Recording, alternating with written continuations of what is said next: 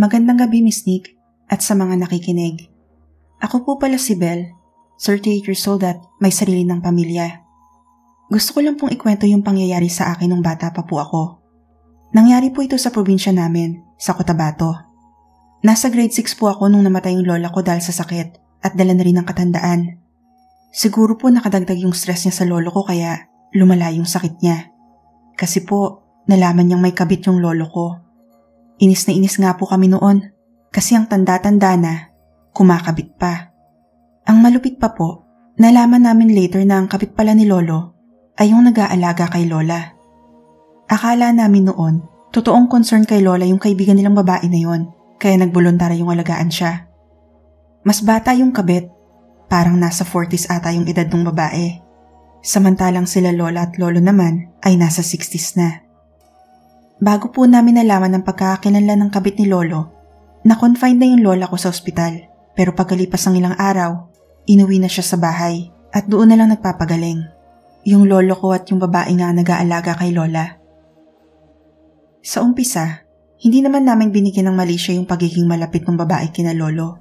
Kasi nga, inisip namin nila mama na totoong concern lang siya. Naaalala ko pa, isang araw, maraming prutas sa lamesa, para nga sa may sakit kong lola. Tinanong ko si lolo, Lo, pwede ko bang kainin itong mangga? Hindi, kasi kay lola mo yan. Sagot naman niya. Medyo nalungkot po ako noon. Pagkalipas ng ilang oras nung araw na yon, nakita kong kinakain ng babae yung mangga na pinagdamot sa akin ni Lolo. Galit na galit ako noon. Sabi ko sa isip ko, bakit ako na apo, hindi pinayagan, pero yung babae, pinagbigyan. Ilang araw lang po ang lumipas. Pagkatapos iuwi si Lola galing ospital, namatay na siya. Pero bago pa po siya mamatay, nung naghihingalo na si Lola, Tinawag kami lahat nila mama. Nasa taas po kami ng bahay noon at nasa baba naman sila lola. Tinawag kami lahat kasi nga pakiramdam nila mamamatay na si lola.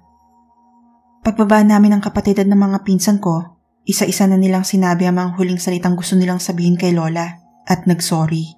Kahit hindi mo naman alam para sa anong kasalanan ka nagsusorry, magsusorry ka na lang din. Mahinang mahina na po ang lola ko noon Mahinang ungol na lang ang maririnig mo.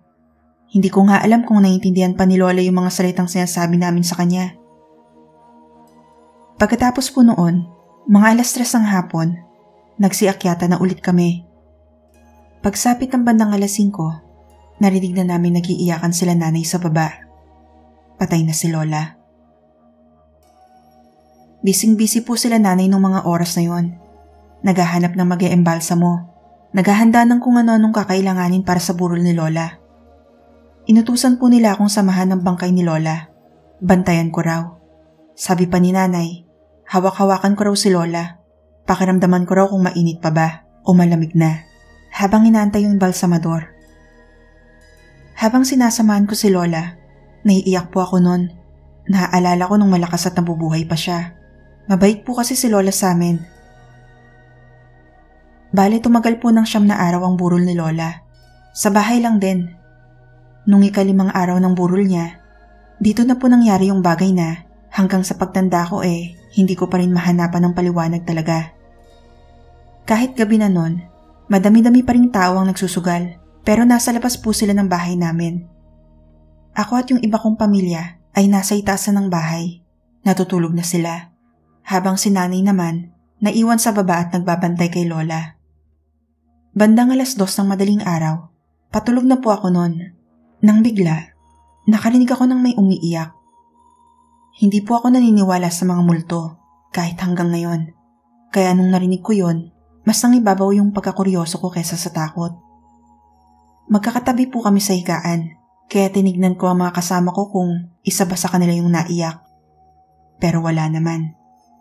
Tulog silang lahat Naisip kong baka isa sa mga nakikilamay ang naiyak. Gusto kong malaman kung sino yon, kaya sumilip ako. Pero sa mga iilang nandoon nung oras na yon, wala namang naiyak. Nagtataka na po ako noon. Patuloy ko pa rin naririnig yung umiiyak. Nilibot ko na po yung bahay. Hinahanap ko talaga kung sino yung naiyak. Pero wala akong nakita. Pinuntahan ko si nanay Tinanong ko siya kung naririnig din ba niya yung umiiyak. Sabi niya wala naman daw. Pagkatapos malaman ni nanay yung nangyayari sa akin, sinabihan niya po ako na humingi raw ako ng sorry kay Lola. Naisip ko, bakit ako magsasorry? E tapos na ako magsorry. Pero sinunod ko na lang din si mama. Umakit na ako at bumalik sa higaan at saka bumulong sa sarili ng, Sorry Lola kung may kasalanan man ako. Magpahinga ka na. Pagkatapos ko pong sabihin yon, natigil na yung naririnig kong pag-iyak. Ngayong matanda na ako, kahit na hindi pa rin ako naniniwala sa mga multo, pag naaalala ko yung nangyaring yun nung bata ko, kahit pa paano, napapaisip pa rin ako na baka meron talagang multo. Sa reliyon na kinabibilangan ko, Miss Nick, hindi kami naniniwala na pag namatay ang tao, eh pwedeng maiwan ang kaluluwa niya sa lupa. Ang paniniwala kasi namin, pag namatay ang tao, patay na rin ang kaluluwa niya.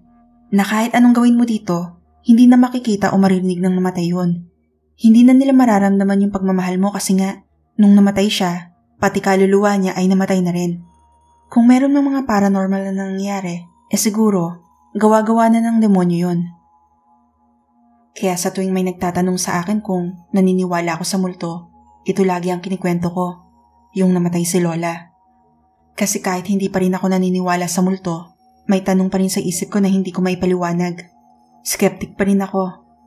Baka may umiiyak naman talaga na tao nun. Hindi ko lang talaga nakita. Baka rin siguro may nanluloko sa akin na isa sa mga pinsan o kapatid ko. Maraming salamat Miss Nick at sa inyo na nakinig. Magandang gabi sa inyo. Hello Miss Nick, ako po si Bex. May maikling storya lang po akong gusto kong ibahagi sa inyo. Tungkol po ito sa anak ko nung baby pa siya.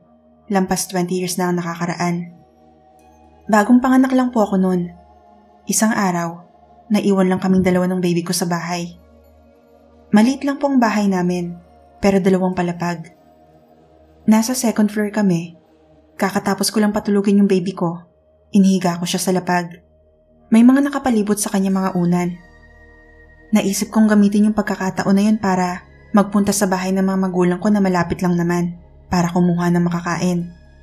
Kampante rin naman kasi ako na walang mangyayaring masama kasi hindi pa kayang gumapang ng baby ko.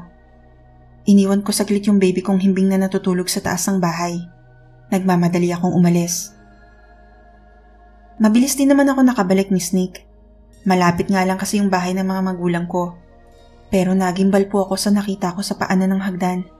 Pagbukas ko ng pintuan, nasa gilid lang po kasi yun ang pintuan. Nasa lapag na po ang baby ko. Balot pa rin ang kumot niya. Himbing pa rin sa pagtulog. Ganon pa rin ang balot niya kung paano ko siya iniwan. Magkahalong pagtataka at pag-aalala yung naramdaman ko. Agad kong kinarga yung baby ko. Sinipat-sipat ko po siya kung may galo siya o anuman. Grabe yung kaba ng dibdib ko noon, Miss Nick. Pagkatapos noon, umakit ako sa taas. Nakita ko yung higaan ni baby na maayos pa rin. Para bang may kumargas sa baby mula sa higaan niya sa taas at inilapag sa baba sa may hagdanan. Dali-dali po akong bumaba karga si baby. Pinuntahan ko yung tiyahin kong nasa katabing bahay lang namin nakatira. Tinanong ko siya kung pumunta ba siya sa bahay at kinuha si baby sa taas. Hindi daw. Nagtataka siya sa tanong ko. Kinuwento ko sa kanya ang nangyari, pati siya kinilabutan. Hindi ko na po pinaalam sa asawa at mga magulang ko ang nangyari, Miss Nick. Pero nakarating naman ito sa ilan sa mga kapitbahay ko. Sinabihan nila ako na wag na wag ko na raw gagawin ulit yon ang iwang mag-isa si baby. Lalo na't hindi pa siya nabibindisyonan. Sabi pa nila, baka raw napagdiskitahan si baby ng kung anumang entidad. Buti nga raw at yun lang ang ginawa sa baby ko. Kasi yung iba, talagang kinukuha daw nila. Tapos papalitan ng kung ano lang, tulad ng kahoy. Aakalain mong iyon ang anak mo pero ang totoo, patay na pala yung bata. Hindi ko alam kung totoo ba yung mga sinasabi nila, pero kinalabutan pa rin ako. Marami pa pong kababalagan ang nangyari sa bahay na yon, Miss Nick. I-share ko next time pag nagka-oras ulit ako. Maraming salamat, Miss Nick. Mag-iingat po tayong lahat.